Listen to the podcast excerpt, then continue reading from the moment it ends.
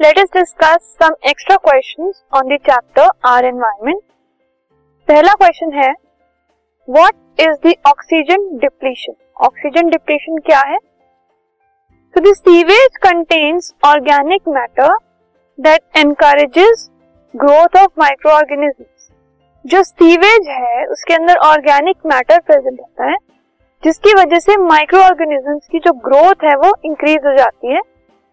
That consume oxygen present in water अब ये micro organisms जो हैं, जो प्रोड्यूस हो गए हैं, ये वाटर के अंदर प्रेजेंट ऑक्सीजन को यूज़ कर लेते हैं कंज्यूम कर लेते हैं।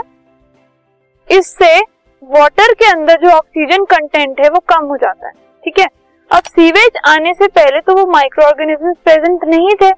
अब जैसे ही वो सीवेज आई, उससे माइक्रो ऑर्गेनिजम्स बन गए और एक्स्ट्रा ऑक्सीजन जो थी वो लेने लग गए।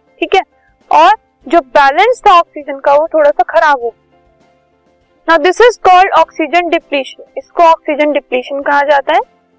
The aquatic organisms like fish can not then survive in such water अब, क्योंकि इन टाइप के वाटर के अंदर सीवेज की वजह से माइक्रो ऑर्गेनिजम्स पैदा हुए, उन्होंने ऑक्सीजन ले ली ऑक्सीजन कम हो गई।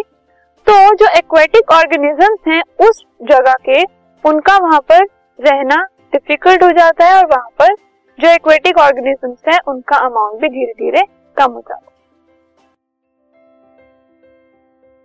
this podcast is brought you by Hubhopper Shiksha Abhiyan अगर आपको ये पॉडकास्ट पसंद आया तो प्लीज़ लाइक शेयर और सब्सक्राइब करें और वीडियो क्लासेस के लिए शिक्षा अभियान के यूट्यूब चैनल पर जाएँ।